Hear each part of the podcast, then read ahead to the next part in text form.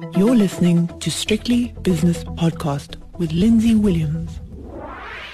With me is John Stopford, head of multi asset income at 91 in London. And John, it's that time of year when people like myself pull out the old chestnut of looking back at the year. But I think it's actually very important this year because it's been such an extraordinary year for so many different asset classes. And two asset classes that have been quite extraordinary are the capital markets and the and the currency markets because everything's changed. Everything changed. Everything that you've been used to as an asset manager was turned on its head in the last year.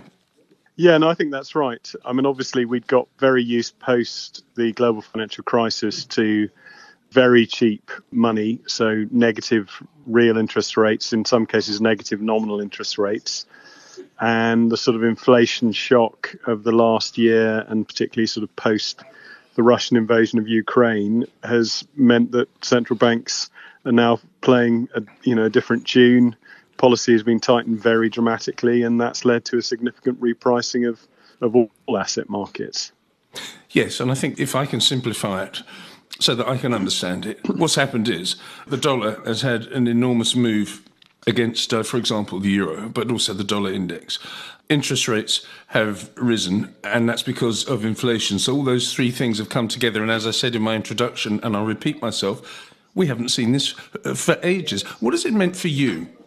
Uh, well, it's been, I think, pretty challenging for all investors. So, unfortunately, normally markets, you know, some differentiation in performance, but this year, pretty much everything has gone down together. So, not just sort of traditionally risky markets like the equity market or the sort of sub investment grade corporate bond market, they've all gone down, but so have the sort of traditionally safer assets of developed government bonds, investment grade corporate bonds, and so on. So, and actually, the sell off in some of the things that normally are regarded as relatively safe has been as dramatic as as many of the things that are typically viewed as risky. So that that I think has been the big sort of shock for for markets and investors. I think um, an analyst recently put out a piece saying that for a conventional balanced fund, so a, a fund investing in a combination of bonds and equities, it was the worst performance in 100 years. So Gosh. fairly unprecedented, pretty dramatic, but also reflecting, I guess, a very stark change, particularly in the inflation outlook globally. So we've gone from central banks worrying about not having enough inflation, inflation being below target, to inflation being substantially above target and continuing to rise. And so that that has been, I think, the big shock and the, the reaction of central banks to that raising interest rates aggressively has sort of shaken the foundations of, of financial markets, at least for this year. Yes, I mean, we're only in the, at the beginning of, of December, but just to summarize what you said, it's been a synchronized sell off. Instead of the bonds doing one thing and therefore the equities doing something else, they've all done the same thing. But signs of change, John, I mean, we, we can look back and we, we don't need to go through uh, where inflation came from and where it went to and where it is now. Uh, what we need to do now is say that the winds have changed, but certainly the breezes of change seem to be blowing through the markets at the moment compared to the previous 11 months.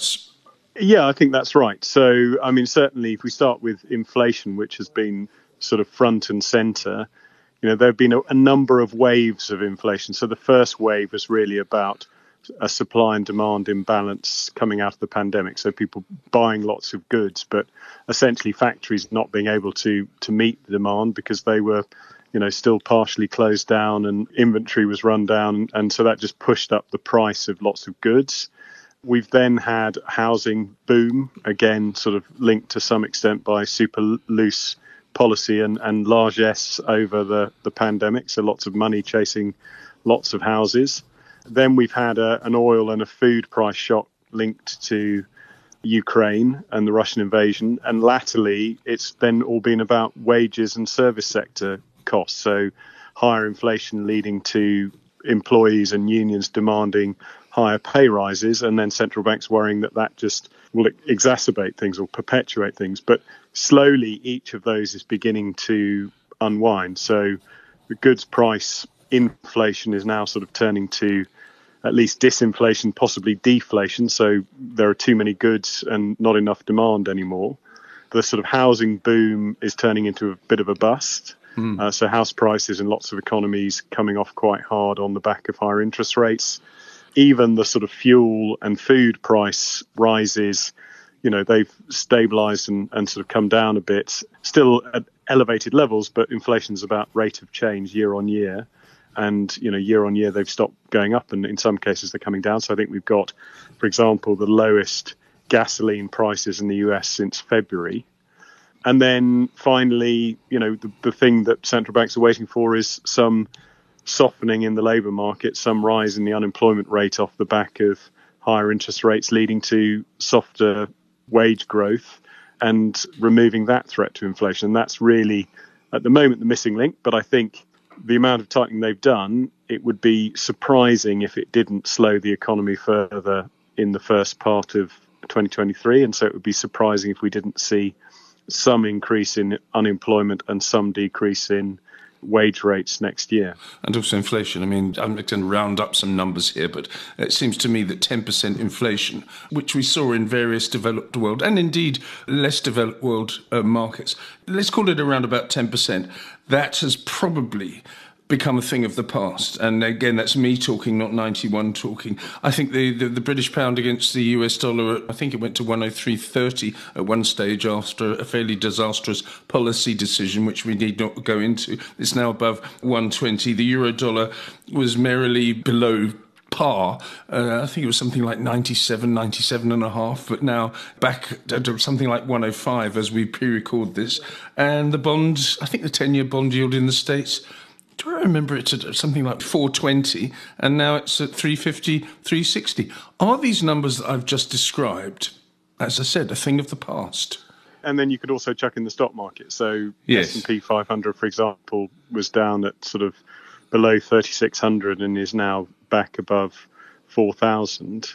So yeah, there's a lot of, I think, optimism beginning to creep in that the worst is past. And we do think inflation is probably going to come off quite hard – over the next 12 months. I, I think you know, there's a risk that markets might be running a little bit ahead of themselves in the short run simply because, you know, we haven't really seen the impact of higher interest rates on growth yet.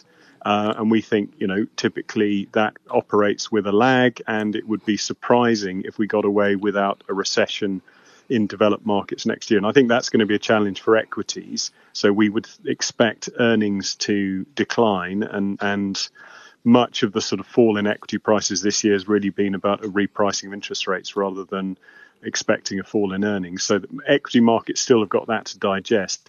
I think there's more room for optimism that gains in bond markets can be sustained simply because we know that inflation's probably peaked and is going to come off. We know growth is probably going to slow and we the Fed are now indicating and other central banks that you know getting towards the level at which they might at least pause in interest rates. So we can sort of see the top in in the interest rate cycle probably for this market, and it's not too far away. And so a combination of falling inflation, falling or also peaking interest rates, and weaker growth that's typically quite good for government bond markets mm. and higher quality bond markets. Less good probably for some of the riskier parts of the world. And then also, you know, if if the Fed stop raising interest rates, and one place we haven't really talked about yet, China, and if if China is sort of reopening, potentially we are around the sort of top in the dollar.